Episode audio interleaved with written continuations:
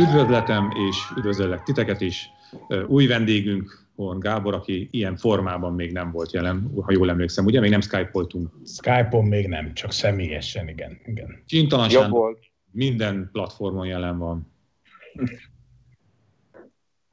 Nem? Ja, mondtad, hogy jó napot, bocs, oké, és Konok Péter. De én is hallgassak.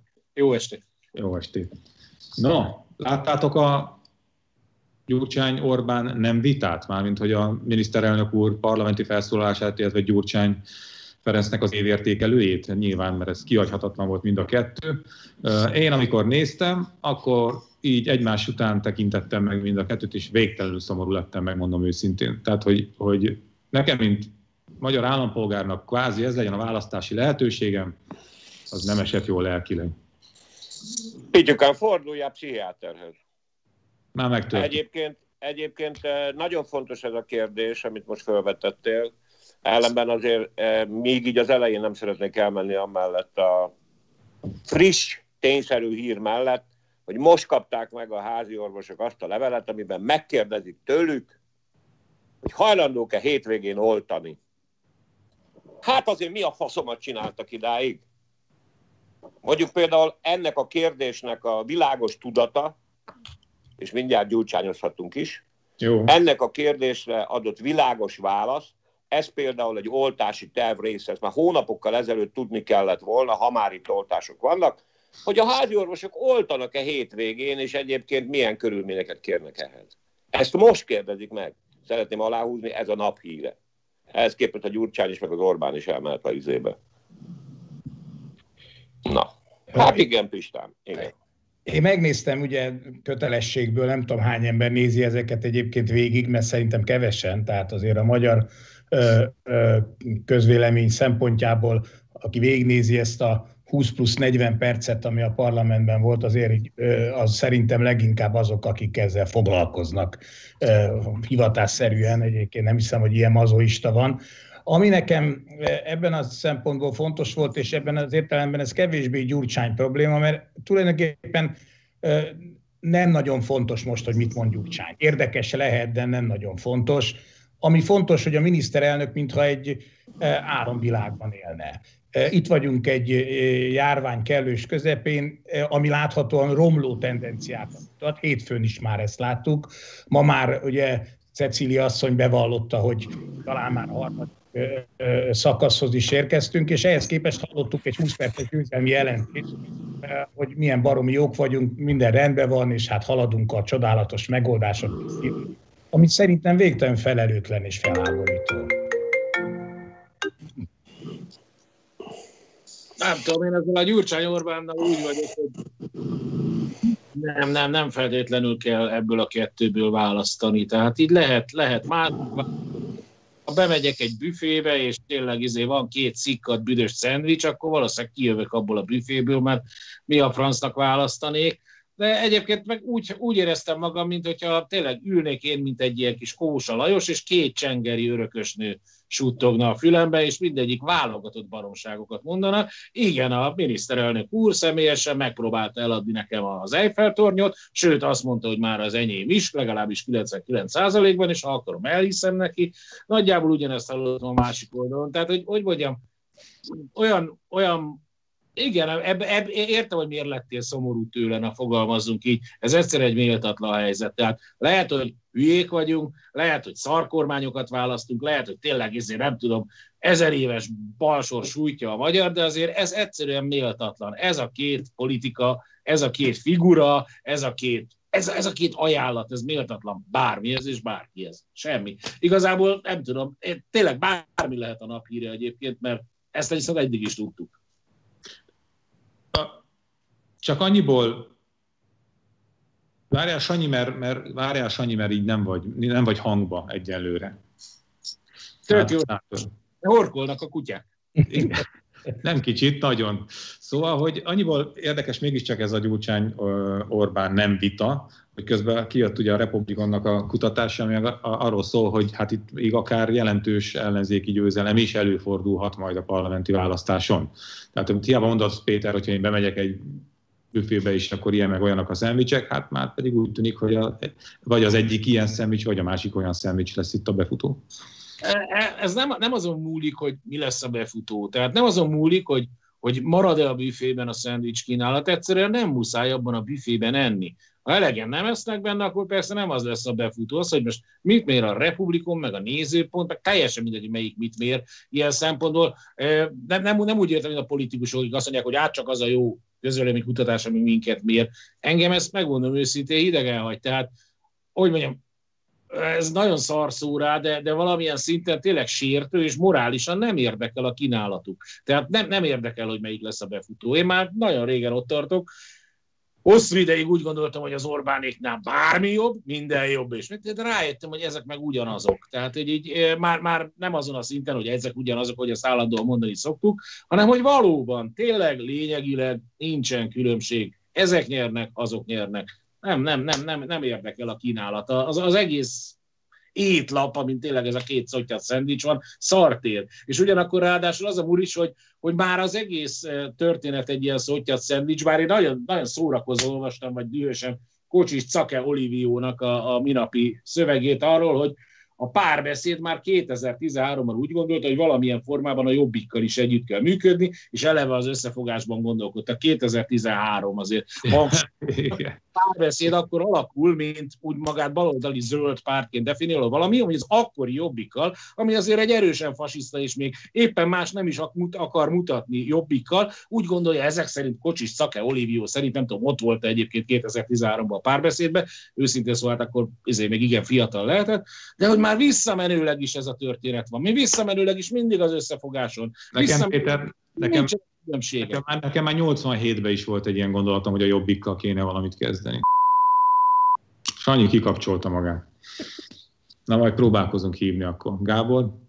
Hát ez a kutatás ugye a miénk, a Republikoné, amire hivatkoztál, ugye ez nem egy kutatás, hanem egy elemzés, tehát egy utólagos elemzés. A 2018-as eredményeket próbáltuk meg átfuttatni egy olyan rendszeren, ami részben a feltételez egy most már létező összefogást a hat párt között, részben pedig megpróbálja korrigálni ezt az egészet a 2019-es önkormányzati választások tükrében, és ebből derült ki az, ami egyébként a magyar választójogi rendszerben nem olyan fura, hogy kis különbséggel is lehet nagyon nyerni. Tehát pont azért, mert ugye az egyéni választókörzeteknek a jelentősége nagy, több mint 50%-os a magyar választójogi rendszerben, ráadásul a Fidesz tudatosan torzította mondjuk a nyertes kompenzációval ezt az egész rendszer. Ha valaki 3-4%-kal nyer, akkor akár annak kétharmados többsége is lehet, mondom, alapvetően az egyéni körzetek miatt. Erre tettünk ennek a modellezésére tettünk egy kísérletet, de ezek modellek, tehát nem kutatások, hanem modellszámítások, aminek nem semmi baj, csak az fontos, hogy ez nem kutatásokon alapul, hanem egyszerűen egy számítási játékon alapul. Én azt gondolom ellentétben a konokkal, hogy nem mindegy, hogy mi van Magyarországon. Értem az elkeseredésedet teljesen, de én mégis úgy gondolom, hogy én még szeretném megélni azt, hogy ne egy ilyen világ legyen. Minden világ szar, én ezt elfogadom, senki nem csinálja jól, a politika egy nehéz műfaj, van egyébként én látok egy csomó új arcot, tehát miközben itt beszéltünk Orbán-Gyurcsány nem küzdelemről, azért a magyar politikában jelentős mennyiségben új arcok a meghatározóak, és nem a régi, akár az én arcom a meghatározó, tehát egy új generáció van felnövőben, hogy mit gondolunk róluk, ez egy másik kérdés, de azért ez egy új generáció, és azt gondolom, hogy én nagyon hiszek abban, hogy ez a társaság minden összes problémájával, nehézségével együtt megkísérelhet egy másik lakhatóbb országot építeni. Tehát én ebben nem vagyok ennyire, hogy mondjam, kívülálló pessimista, én nagyon, nagyon utálom, ami most van, és szeretném legalább látni, hogy valakik megpróbálják, hogy más legyen.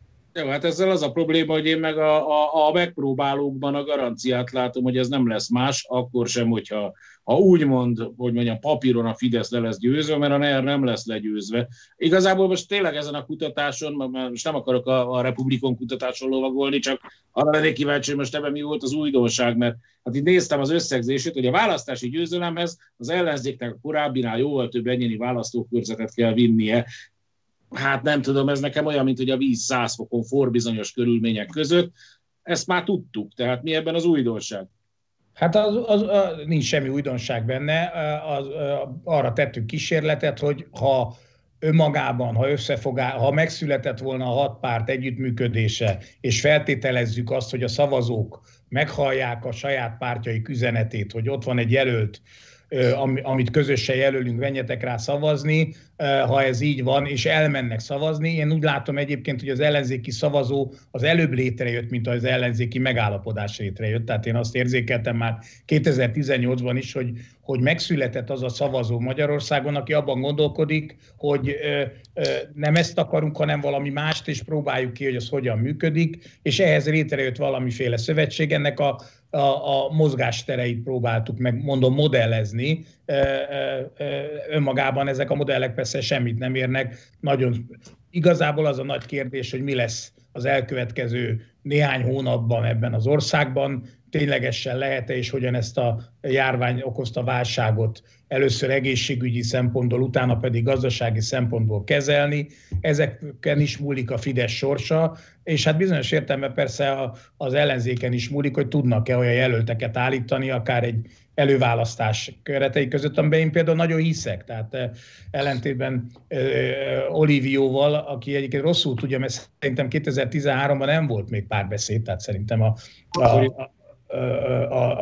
tehát akkor ő az Párbeszéd, persze ő azt hiszem LMP-s volt, tehát lehetett az LMP-ben ilyen gondolata, és ugye ők aztán az Együtthöz kapcsolódtak, akik kiváltak az LMP-ből, tehát ez egy következő lépés volt az önálló. Régi szép idők. Tehát igen, már nem is emlékszünk erre, de minden esetre azt gondolom, hogy ez maga az előválasztás intézménye is egy olyan politikai innováció, mert van lehetőség. Tehát abban az értelemben is újszerű, hogy mondjuk a rossz kedvű konokokat is megszólíthatja egy ilyen dolog, hogyha tényleg van beleszólásunk abba, hogy ki a fene lesz a jelölt, ha látjuk azokat a meccseket lejátszani, akár ezek között a pártok között, amiket szerintem le kell játszani. Tehát tulajdonképpen a rendszerbe ilyen önkéntes módon visszaépül a kétfordulóság, ami szerintem egy előrelépés, és talán a kedvünket is visszahozza abban, hogy lehet ez másképp. Én ugye ezt megértem, nyilván Péter, te is a rendszerváltás, hogy az ember azt hitte, hogy lehet ez másképp, de én megint úgy vagyok ezzel, de lehet, hogy azért, mert egy ilyen naív tanárember vagyok, hogy lehet ez másképp, nem kell, hogy így legyen. Én ebben hiszek. Az előválasztás az szerintem is egy jó kis, ilyen hosszú idő után ilyen kis demokratikus élményt adott az embernek itt a főpolgármesteri előválasztás. Tudom, Péter, neked nem úgy láttad, de így, aki részt vett benne, tényleg volt azért végre valami, minthogyha, de tényleg. És azt, amit most látok, hogy a Momentum például Budapesten tök izgalmasan keveri a kártyákat azzal, hogy ugye a nagy neveket húzott be, vagy teszed a listára. Én arra leszek igazán kíváncsi, hogy vidéken hogy fognak mucsikálni, mert hogy szűkebb, vagy szülőföldemen itt az előző parlamenti választáson katasztrófa volt ez az ellenzéki együttműködés, együtt nem működés, hogy most ez sikerül-e majd megugraniuk ezt, mert Budapesten működni fog, az úgy tűnik, hogy igen, de hogy mondjuk otthon, Zemplénben mi lesz. Annak idején ott olyan jelölt volt a Momentumtól, aki egyszer nem jött le, mert azt mondta, hogy messze van. Ez szerintem egyébként a Momentum... Amiben igaza volt egyébként. Elmondata, de figyelj, az, hogy Tóth Molnár, a faszom, tehát hogy van ez a elásós csávó, most már tényleg keverem. Tóth Csaba, segítek. Tóth Csaba, igen, Molnár, tényleg belebolondulok az MSZP-sekbe. Nem, egyszerűen vagyok most már megígyezni őket, bár a kis időre már minek. Szóval, hogy azt mondják, hogy most ezzel az elásós emberrel szemben, egyáltalán ezzel ők nem akarnak semmiféle közös listán szerepelni, ez azt hiszem, hogy a minimum lenne. Tehát a Momentum az egyetlen, én nem szoktam őket dicsérni, aki most legalább ezt a minimumot meglépi, hogy azt mondja, hogy van valami azon túl is, vagy azon belül is, hogy Orbán egy geci. Mert ugyanis azt látom én az egész, lehetne az előválasztás, valóban nem volt rossz ötlet sok szempontból. Lehetne akár a demokrácia próbája is, de én az egész előválasztásban és az egész történetben most már azt látom, és ezért riaszt ez engem egyébként, ezért látom azt, hogy ez a nem változás garanciája az ellenzék. Azt látom, hogy teljesen lenivellálódott, már nincs semmi más üzenet, mint hogy mi nem az vagyunk. Ez baromi kevés, ez az üzenet. Bármiről van szó, azon a hídon majd akkor fogunk átmenni, csak szerezzük meg a hatalmat. Tulajdonképpen az a vicc, hogy így működik a NER, és így működik a Fidesz része is a NER-nek. Miénk a hatalom? A többi minket igazából nem érdekel, az egész egy hatalomtechnikai kérdés, egyetlen fontos pont van számunkra, hogy hogyan őrizhetjük meg a hatalmat. És minden annak a fényében értékelődik, jónak, rossznak, pozitívnak, abban a szempontból megy a kommunikáció, hogy ezt a hatalmat megőrizni. Nekik muszáj, mert igazából már nem tehetik meg, hogy elvesztik. Ha elvesztik, akkor a számukra halálos veszélyt jelent. Átvitten inkább, de akár még hát halálosat nem is, de nagyon komoly veszélyeket jelenthet egzisztenciálisan. És ez zárkózik fel az ellenzék ezzel az egész történettel, hogy semmiről másról nem szól már a történet, mint erről a kétpólusúságról, mint hogy nincs más üzenetünk, mint hogy le akarjuk váltani. Ezért félek én az ellenzéki szavazótól, mert az ellenzéki szavazó már nem valamire szavaz, nem értékei vannak, nem elképzelései vannak a világról, amiket megnézzük, mondjuk adott esetben melyik párt és melyik jelölt képvisel a leginkább, hanem azt mondja, hogy tök mindegy, rajtam, fölöttem valahol a háttér, döntsék el a pártok. És akkor mi az előválasztás? Az, hogy végül csak egy jelölt legyen. Ez szerintem nem a demokráciáról szól, ez egy kétségbeesett, hogy mondjam, mentési kísérlet ennek a történetnek. Pont az, hogy beszűkítse a demokráciát, pont az, hogy amikor ezek összeül ez a mit tudom én hány párti grénum és előadást tartanak arról, hogy mit akarnak. Az előadás egy jelentős része arról szól, hogy a két farkú az nehogy induljon, azért csak van bennük annyi tisztesség, hogy ők nem, azért ők az igazán veszélyesek. Ettől a falra mászom. Ez szerintem borzalmas. Nem a két farkúak miatt, akiket ebből az egész bagásból egyedül elviselhetőnek tartok, hanem azért, hogy bárkivel szemben ők azt mondják, hogy exkluzív módon kérem szépen minél több gondolat, és minél több program, és minél több elképzelés és vízió van erről a világról, az annál veszélyesebb ránk, mert mi most mind egy akarat vagyunk, egy ég. Én nem szeretem ezt a katonai gondolkodást, nem szeretem ezt a nem is tudom, übersztálinizmust, amit a NER ránk tukmál ezzel az egésszel. Szerintem külön-külön meg, de Péter, de sok mindenben igazad van, csak külön-külön meg nem működik a történet, mint azt láttuk 10-ben, 14-ben, mindig örökkön-örökké. Ez a vicc az egészben, hogy ez tulajdonképpen már két szinten működik. Az egyik az a reálpolitika, amit úgy szoktunk nevezni, az, hogy mit hoz ki a választási matek. Az az igazság, hogy a választási matek a jelen körülmények között abban a koordináta rendszerben, amit a NER felállított nekünk, a választási törvényével, az egész történettel, ebből a szempontból a választási matek már csak rossz eredményt hozhat ki. Ebből a szempontból a választási matek egy halálos csapda a NER-nek, tehát teljesen mindegy, egy kicsit olyan, mint hogy lehet-e világforradalom, kérdezték Lenin elvtársat egy országban. És akkor Lenin elvtárs némi hezitálás után úgy döntött, hogy lehet. Nagy rábaszás volt, mert nem lehetett világforradalom egy országban, ugye egy országon belül csak világhír lehet, ezt Magyarországon látjuk, mert nagyon sok Magyarországon világhírű embert ismerünk. De hogy ez így nem működik. A választási matek ebben a döglött helyzetben már csak döglött eredményt hozhat, szerintem.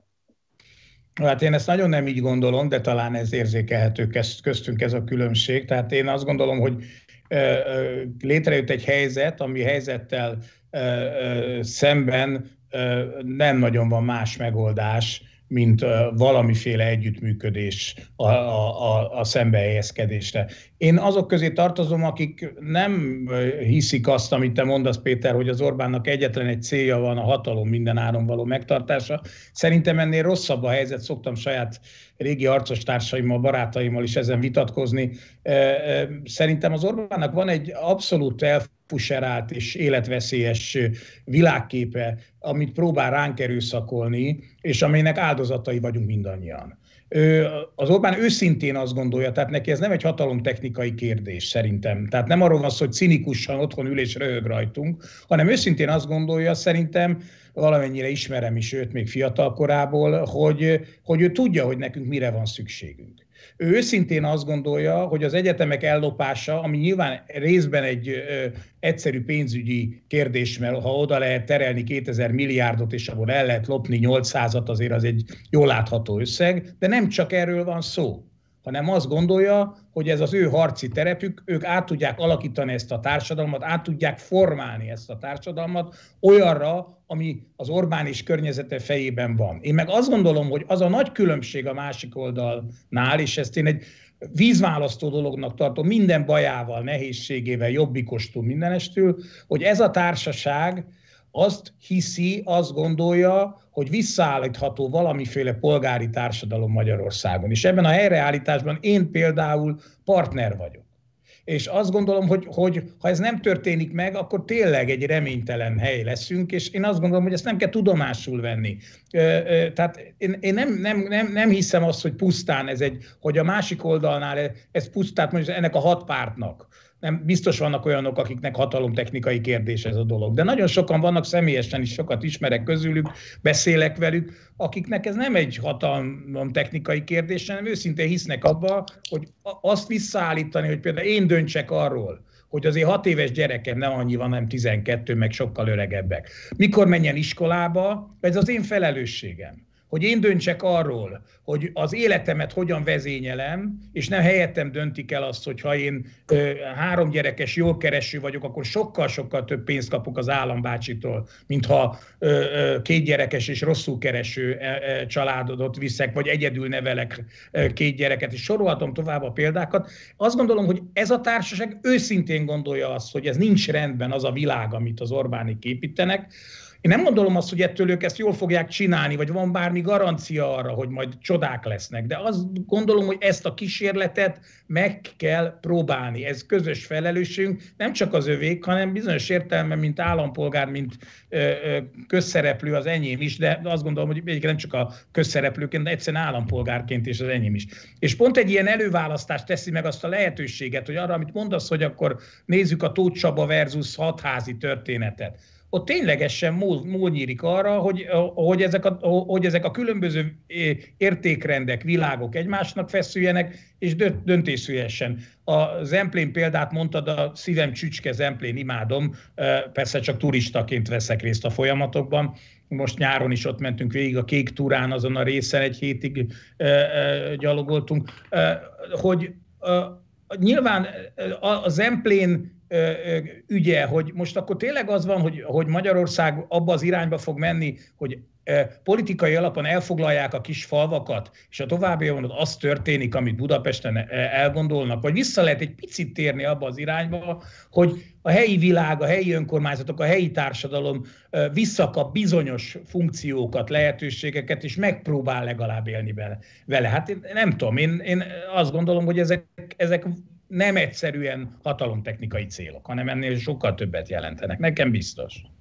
Ez jó volt hallani, ezt a pessimista-optimista összecsapást. Egyébként elgondolkodtató tényleg. Főleg, hogy én hajlamos vagyok a kettő között hullámozni. Na de, ugye most már elindult valójában a nemzeti konzultáció, ki lehet tölteni, én magam megtettem. Hát vannak vele gondjaim, de mégis először éreztem itt a nemzeti konzultációk történetében, hogy ezek olyan igazias kérdések, hogy most minthogyha ezek így az élettel kapcsolatos, valóságos dolgokat boncolgatnának ezek a kérdések. Nézd, nem feltétlenül az a probléma, vagy az a nem probléma, hogy igaziak a kérdések, vagy sem. Igen, ezek most, ha úgy tetszik, igazi kérdések, hiszen van egy konkrét szituáció. A nemzeti konzultációkra általában azért nem ez volt jellemző, de ebben is teljesen egyértelmű, hogy tudják, hogy milyen választ várnak. Nekem mindig tehát eleve a konzultáció szóval az volt a gondom, hogy itt soha nem konzultációról van szó, hanem hát ilyen önigazolásról. Most ilyen szempontból ez is egy önigazolás. Megnézzük azért, hogy hogy alakul az emberek véleménye, hogy alakul a hangulat egyáltalán ebben az országban, amennyire ezt lehet látni egy csomó szempontból, akkor igenis a kormány most keresi a lehetőséget arra, hogy valamilyen módon enyhítsen. De ezt nem akarja vállalni a felelősséget, hiszen a kormány úgy gondolja, hogy ő semmiért ilyen értelme nem vállalja, és akkor ezt szépen rátestálja a nemzeti konzultánsokra, szokás szerint ugye majd a hasára ütés mond valamit. Tehát az egész, jó, most nincs papír, de az egész ilyen, nem is tudom, önjáró történetnek semmi lényege nincs, semmi értelme nincs, valójában hiába. Tehát ilyen szempontból tulajdonképpen ez az első sikeres nemzeti konzultáció az esetben, vagy akár sokak esetében, mert a nemzeti konzultációnak mindig az volt az elsődleges feladata, hogy megadja az illúzióját annak, hogy téged megkérdeztek. És megadja az illúzióját annak, hogy te válaszolhatsz, és a válaszoddal, ugye kicsit a választásokra hasonlít egyébként, befolyásolhatod azt, hogy mi fog történni.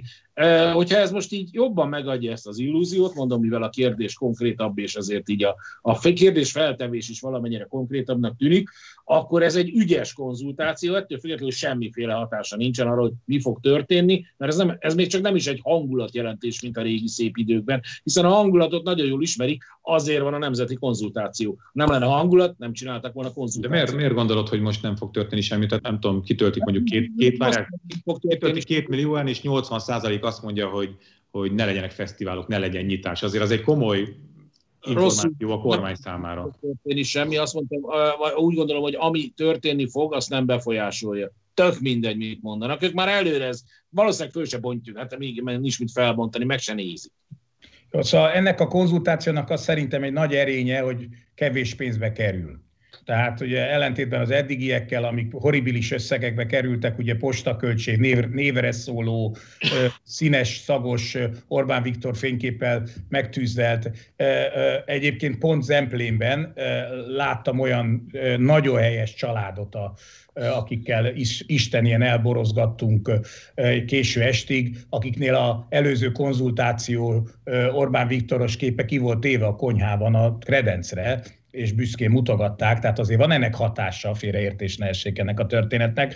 Csak szeretném nektek jelezni, hogy az Orbánék pontosan tudják, hogy mit gondolunk, hiszen ehhez nem nemzeti konzultáció kell, hanem egy tisztességes kutatás. Egy 1500-as, 1200-as mintán, közvénykutatásos mintán, néhány millió forintért az, hogy a magyar társadalom mit gondol ezekről a kérdésekről, pontosan meg lehet mondani. Egy ilyen konzultációban pontosan nem lehet megmondani. Tehát félreértés ne essék, ez egy szakmai blöff. Tudniillik, akik visszaküldik, annak semmiféle reprezentativitása nincsen. Nyilván leginkább olyanok küldik vissza, akik valamilyen módon kötődnek, vagy így, vagy úgy, de kötődnek ehhez a politikai hatalomhoz, vagy azért nagyon fontos nekik, hogy Orbán Viktorra reflektáljanak, vagy az ellenkező is lehet, tehát ezt én nem zárom ki, hogy olyanok, akik csak azért is vagy. De hogy ez önmagában a konzultáció eredménye semmit nem mond, abban egészen bizonyos vagyok. Van egy 8,5 milliós populáció, ebből ki fogja ezt mondjuk jó esetben általában 1,2 millió szokta visszaküldeni ezeket, tehát 10-néhány %, de teljesen, hogy mondjam, semmiféle köze nincs a magyar társadalom valódi képéhez az, hogy kiküldik vissza. És nincs véletlenszerűség a dologban, mert mondom, egyfajta elkötelezettség alapján küldik vissza a konzultációkat az emberek, és nem az alapján, hogy mennyire érdekli őket, vagy ők mondjuk most egy falusi vidéki környezetben vannak, vagy egy nagyvárosi budapesti környezetben élnek, a idegenforgalomból élnek, vagy pedig szegény, a kőművesek, akiknek nem szegény, mert azoknak most ugye viszonylag jól megy, az építőipar éppen virágzik. Tehát önmagában kiindulási pont szerintem jól bizonyítja azt, hogy ez egy kommunikációs propaganda eszköz. Ezzel önmagában nem lenne baj, és azt gondolom még egyszer, hogy erőnyére válik, hogy ez legalább most online van, bár majd meglátjuk, hogy hány óriás plakátot látunk majd, és filmet a televíziókban, és így tovább, és hirdetéseket sok pénzért a saját lapokban, hogy tölts ki a konzultációt, és majd kiderül, hogy azért ez is majd, sok 100 millió forintos költségvetéssel végződik. Az a költségtétel rész, az pontosan ugyanolyan lesz, mint az eddigiek. Igen, tehát de ezek a legrémesztőbb, ezek külön nagyon rémisztő költségek. Tehát azt gondolom, hogy önbecsapás azt hinni, hogy most ténylegesen befolyásoljuk a folyamatokat. Ráadásul értem azt, hogy szereted ezeket a kérdéseket, de több közük van a valósághoz, mint hogy akarja, hogy Brüsszel beavatkozzon a nem tudom én mibe. De az is igaz ugyanakkor, hogy ezeknek a kérdéseknek jó része nem ránk tartozik. Nem én tudom megmondani, hogy mikor kell kinyitni, és mit kell kinyitni. Érdekes lehet a véleményem, nem zárom ki, erre mondom, vannak módok, de ezt szakembereknek kell, én magam sem hinnék magamnak. Én baromira szeretnék már kocsmába menni, tényleg. Nem azért, mert alkoholista vagyok, hanem azért, mert szeretek emberek között lenni, és nagyon utálom azt, ami most történik. Mégis nem gondolom, hogy az én kezembe kell adni ennek a kérdésnek az eldöntését. Ez egy abszolút szakmai kérdés. Tehát önmagában leleplező, hogy ezt rá akarják rám lőcsölni, tudják, hogy mi lesz a válasz. Tehát ha most megkérdeznéd az Orbáni kommunikációs gépezetet, akkor ott tudják, hogy mik lesznek a válaszok. Hozzáteszem, hogy semmiféle ellenőrzése nem lesz annak, hogy ténylegesen hányan töltötték ki, mit válaszoltak. Erre semmiféle betekintésünk nem lesz, mint hogy eddig se volt. Tehát azt mondanak, amit akarnak. Magam voltam majd 10 évig kampányfőnök egy pártnak, tudom, hogy egy-egy ilyen online szavazásnak pont az a legértékesebb rész, hogy bármit mondhatsz a végén. Tehát nincsen semmi akadálya annak, hogy ezt most nem 1,2 millió, hanem 3,5 millió ember küldtem vissza, majd ellenőrizzük valamelyikünk is, hogy hogy történik. Igazából a számoknak abból a szempontból nincs is jelentősége, mert persze mindig mondanak számokat, mert ők ezt nem is reprezentatívnak veszik. Igazából ők többnek veszik ezt, ez szimbolikus. Tehát a reprezentatív közvéleménykutatásnak, igen, annak meglennének azok a szakmai ismérvei, amiket te is soroltál, de ez a nép szimbolikus megkérdezése. Teljesen mindegy, hogy hányan válaszolnak, és teljesen mindegy, hogy ők milyen számot mondanak, aki válaszol, az a nép egésze. Ugyanis azáltal sorolod be magad az ő általuk elképzelt népbe, a mi magyarok körébe, hogy válaszolsz erre. És egyébként, ha válaszolsz, akkor azáltal sorolod be, hogy a megfelelő válaszokat adod, de a nép mindig megfelelőképpen válaszol, ezt már Petőfi is nagyon jól tudta, mert milyen meglepő lett volna, hogy amikor felteszi a kérdést, hogy rabok vagyunk, vagy szabadok, akkor ezt az emberek eldönthető kérdésként fogják fel, és bezúgják, hogy rabok! Nem, a kormány pont úgy jár el ezzel a történettel, megvan a válasz, a nép válasza csak is helyes lehet, hiszen a nép válasza a kormány válasza. Egyébként van ebben a kérdéssorban egy érdekes irány. Ugye az egyik első kérdés az az, hogy támogatja-e az illető kitöltő polgár, hogy legyen ez a oltást és védettséget igazoló kis igazolvány. Aztán van az, hogy ennek a igazolványnak, ha lesz a birtokosa, akkor úgymond visszakapjon a jó elvett jogaiból többet, mint az, aki nem fogja beoltatni magát.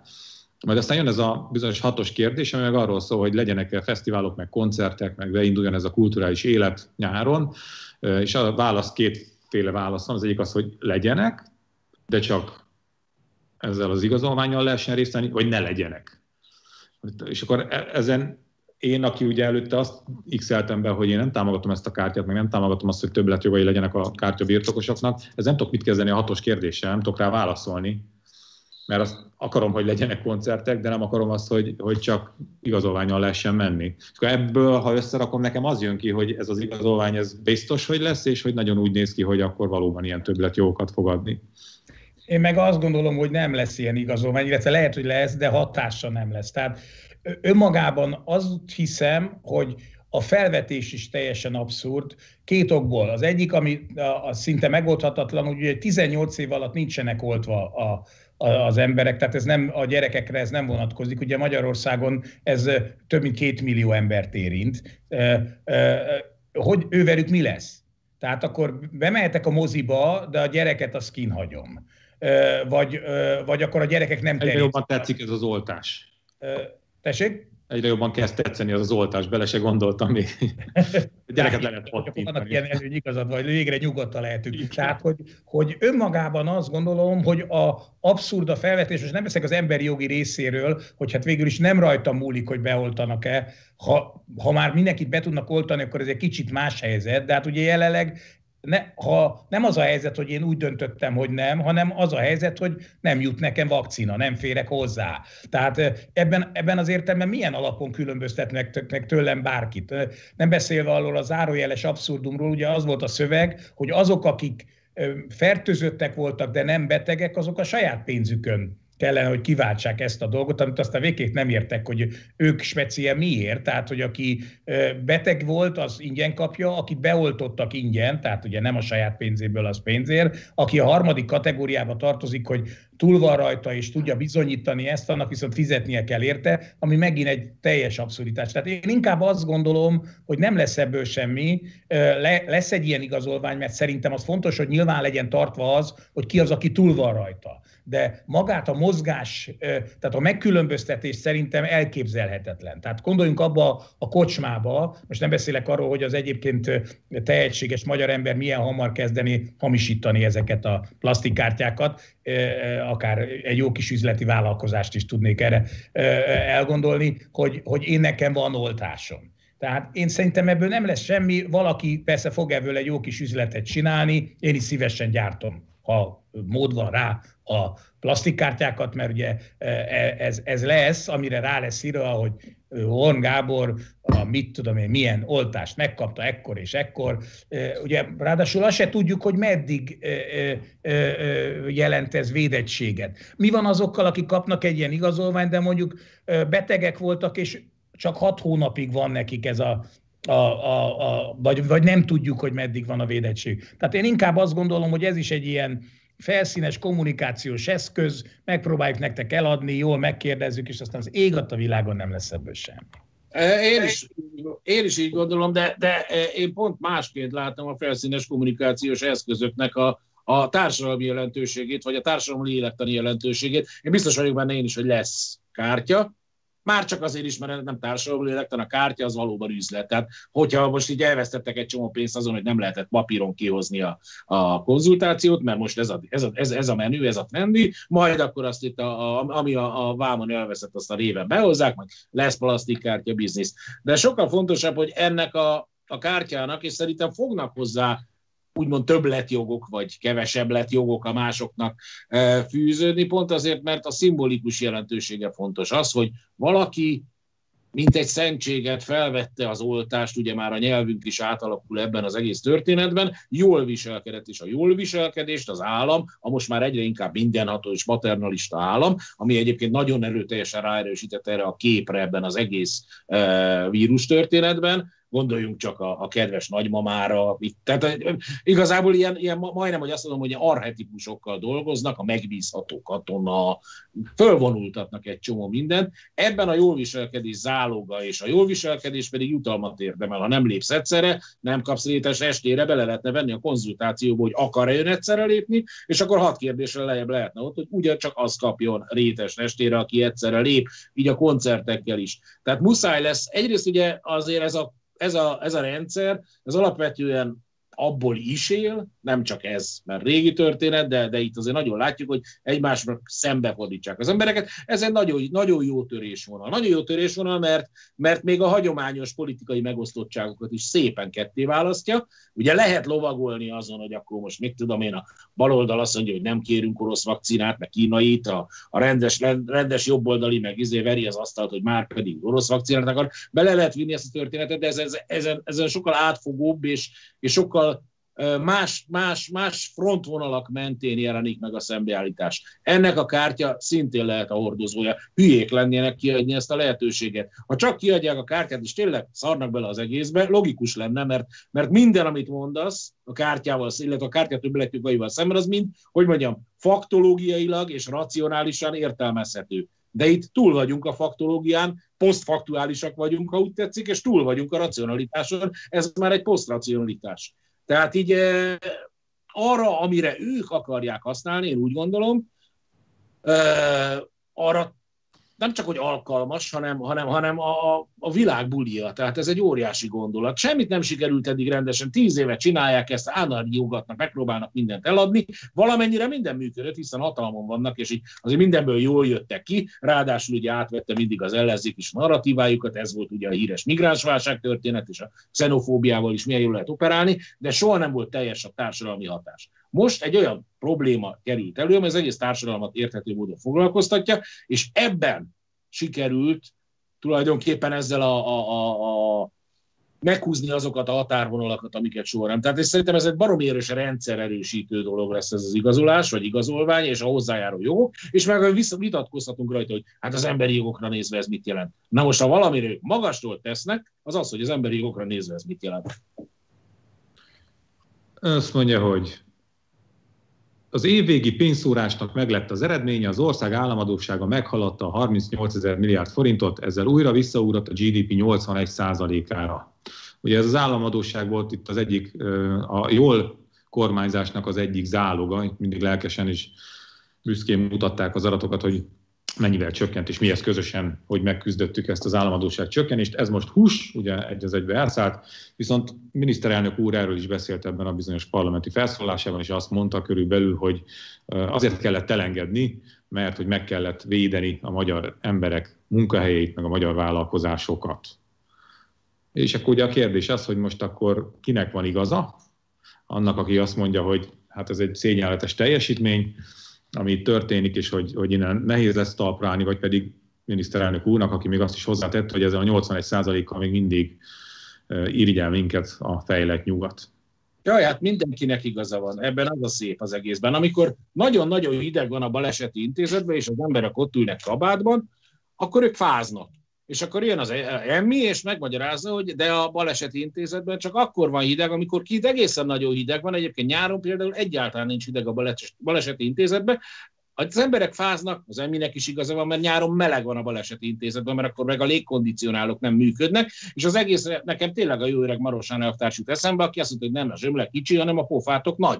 Tehát miniszterelnök úrnak is bizony igaza van, most így nagyon sok minden elment, sok-sok pénz elment, meg a gazdaságnak sem tett olyan jót ez a járvány, teljességgel igaza van neki, hogy most akkor elszállt ez az államadósság. Meg azoknak is igazuk van, akik azt mondják, hogy nem kellett volna annyit ellopni előre, és akkor nem szállt volna el ennyi államadósság, most nagyon leegyszerűsítem az egész történetet, meg például kellett volna egy egészségügyi rendszer, és akkor nem érte volna ilyen meglepetésszerűen az, hogy sokan betegek lesznek például az egészségügyi rendszer, mint ahogy normálisan egy házfűtését, vagy egy kórház fűtését nem kell, hogy felkészületlenül érje az, hogy Magyarországon télen néha 0 fok alá csökken a hőmérséklet. Tehát ez megint játék a szavakkal.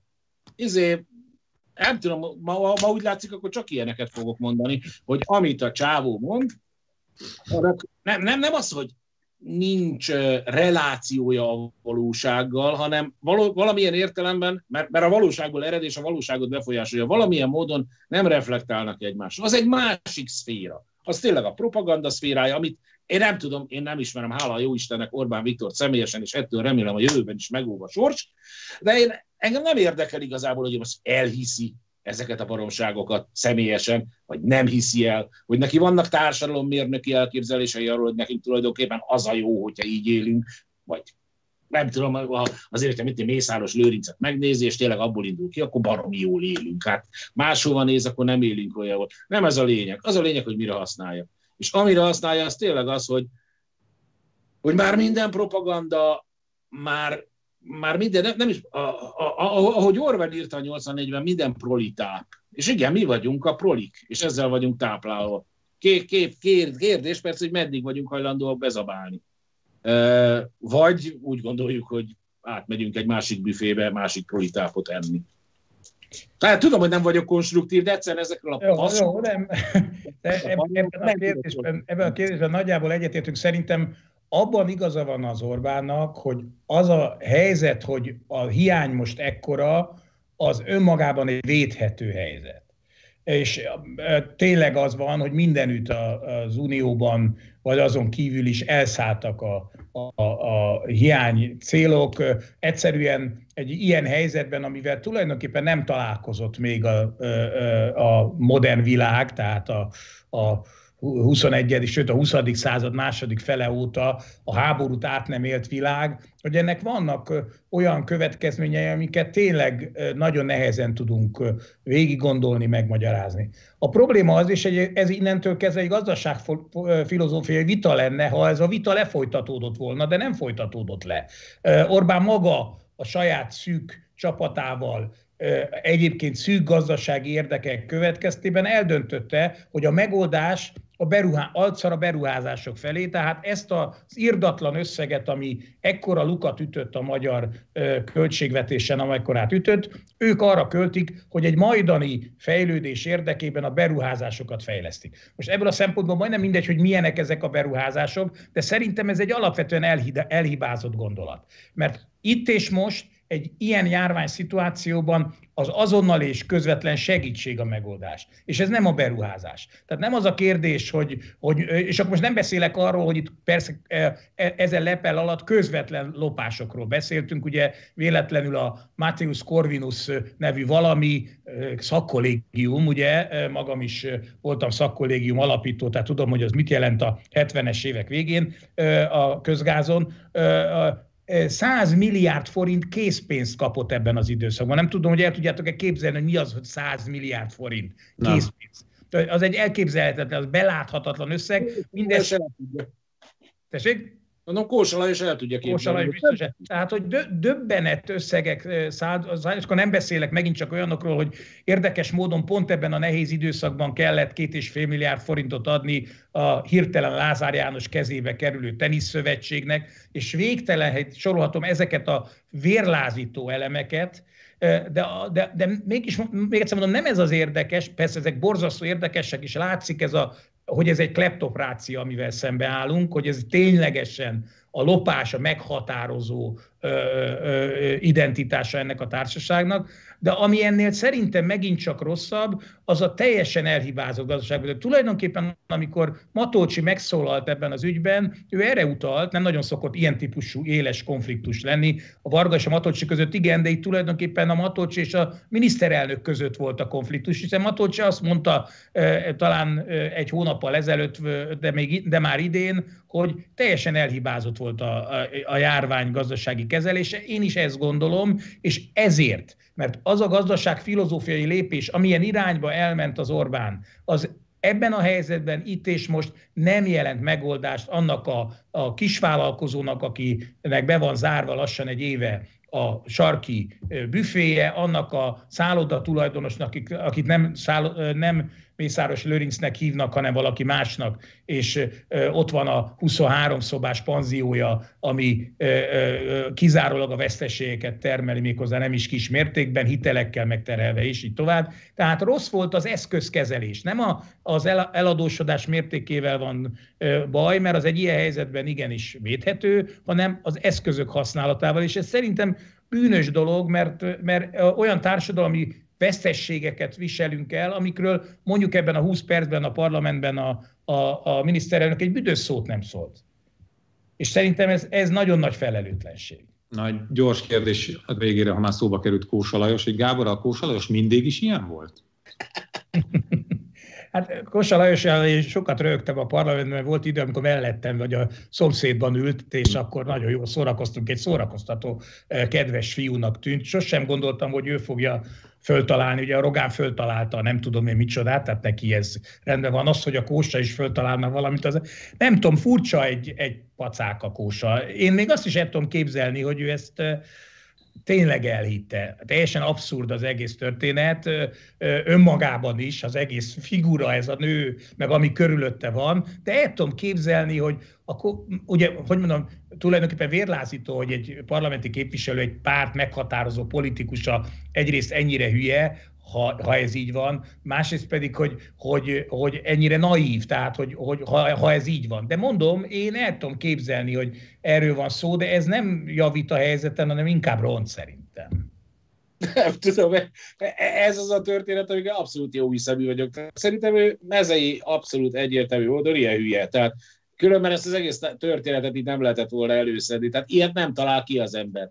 Már úgy értem, hogy a csengeri örökösnő kitalálhat egy ilyet, és tulajdonképpen ez egy ilyen nagyon primó, tehát így, hát mindannyian szoktunk tényleg ilyen e-maileket kapni, hogy ja Istenem, milliómos nő vagyok, nem tudok mit csinálni a sok pénzzel, mert öngyulladással fenyeget a zsebemben, és én úgy gondoltam, hogy pont neked adom, Dezsőke, vagy Petike, nekem azt szokták írni, Dear Peter Kono, és akkor ilyen rossz angolsággal, vagy elrabolták a hercegnőt tényleg a sivatagi harcosok, és $50 kéne, hogy kiszabadítsam. És hát ugye az emberek 99,9999, megyek még egy tovább 9-esig, erre azt mondja, hogy mekkora marasság, és akkor kinyomja ezt a történetet. Mindig van egy ilyen 100 000, akiért megéri. Ez éppen most ebben az esetben Kósa Lajos volt. A történetnek a lényege azért mégiscsak, vagy az érdekessége inkább nekem a hölgynek az iránya, aki így, tényleg így szerintem zseniális módon kipénz, itt van ez a hatalom, amelyik egyébként így működik. Tehát így, mert azért Kósa Lajos hogy szerezte ezt, hogy szerezte volna meg ezt a sok ezer milliárd, mit tudom, vagy csilliárd, milliárd, amennyi csak már számtam például a pénzt, az egy dolog. Na de hát a NER oligarchái, és csinovnyikjai, és rokonai, és barátai, és üzletfelei nagyjából ilyen abszurd módon szerezték meg a vagyonukat. Mert azért abban az országban, ahol Mészáros Lőrinc gázszerelő lesz ugye ez a világ egyik leggazdagabb embere, jó, Magyarországon világhírű leggazdagabb embere, ott minden lehetséges, ott igazából, tehát így jön az örökösnél, és azt mondja, hogy kérem, ezekből a csávokból, akik egy ilyen rendszert építettek fel, egy tündérmesét, vagy rémmesét, attól függ, hogy honnan nézzük. De minden esetre egy ilyen nigériai becsapós e-mailre építik a gazdaságpolitikájukat és a társadalompolitikájukat. Ezek közül kiválasztom a vérlegbutábbat, nem a német Szilárdot, mert neki csak a sója az, neki a műsora az, hogy ő a legbutább. Itt van ez a Kósa, ez még nála is butább. És ennek talán be lehet adni. Be lehet adni azt, ami a valódi üzlet, hogy a nő azt mondja, hogy én ismerem ám a Kósát, és akkor erre kap. Normál kis emberektől bevittél, fölvesz, tényleg ez ismeri a Kósát. Most mit jelent ez? Azt jelenti, hogy az emberek úgy gondolják, hogy ha valaki ismeri a Kósát, meg a Kósával üzletel, akkor neki már mindent lehet. Abban a NER-ben ugye ez úgy működik, hogyha én ismerem a Kósát, az valóban azt jelenti, hogy akkor majd megnyered a pályázatot, akkor majd a polgármesteri hivatal veled kövezteti a járdát, mármint nem te fogod kövezni, nem te nyered meg a munkát rá. Vagy itt nem bocsátják el a feleségedet a takarítói állásából, mert ismerem a Kósát. Tehát azért dacára annak, hogy egy nagyon abszurd és nagyon nevetséges történetet látunk egy végtelenül ostoba emberről, ugyanakkor meg a NER-nek a lényegét is látjuk, az urambátyámságot, a csalást, és valójában az, hogy amikor a miniszterelnök úr azt mondja rezzenéstelen arccal a parlamentben, hogy minden nagyon szép, minden nagyon jó, mindennel meg vagyok elégedve, ahhoz képest a csengeri örökösnő története egészen hihetőnek tűnik, és teljesen korrektnek. Úgyhogy szerintem ez egy nagyon jó sztori, ezt így, tényleg ezt kéne megfilmesíteni, hogyha erről szólna, hogyan adták el Kósa Lajosnak a kreditlája nézve, melyik bank 99%-át. Hogyan adták neki oda ajándékba, bocsánat, és amire azt mondta, hogy köszönöm, elfogadom. Hát érted, most nem akartam megbántani ezt a drága jó asszonyt. Ez egy többdimenziósan érdekes műsor lett így hármasban, úgyhogy majd valahogy előkerítjük Csintalan Sándort is. Addig is itt a Magyar Hang legújabb száma. Ugye Stumpf András és Parakovács Imre beszélgetése a címoldalon, és az sok-sok-sok jó kis cikk, és továbbra sincs keresztrejtvény sajnos. Azt tudom mondani, Péter. Nem tudom, láttad-e ma a Hírcsárdának a keresztrejtvényét? Nem láttad? De. Nézd meg, nagyon jó. Ilyen meghatározások vannak benne, hogy vakcina elleni szer. 3 betű. Ja, ne kezdj el gondolkodni rajta. Na. Szóval köszönöm, hogy beszélgettünk, és legyetek jók, ha tudtok. Köszönjük szépen, sziasztok, viszontlátásra.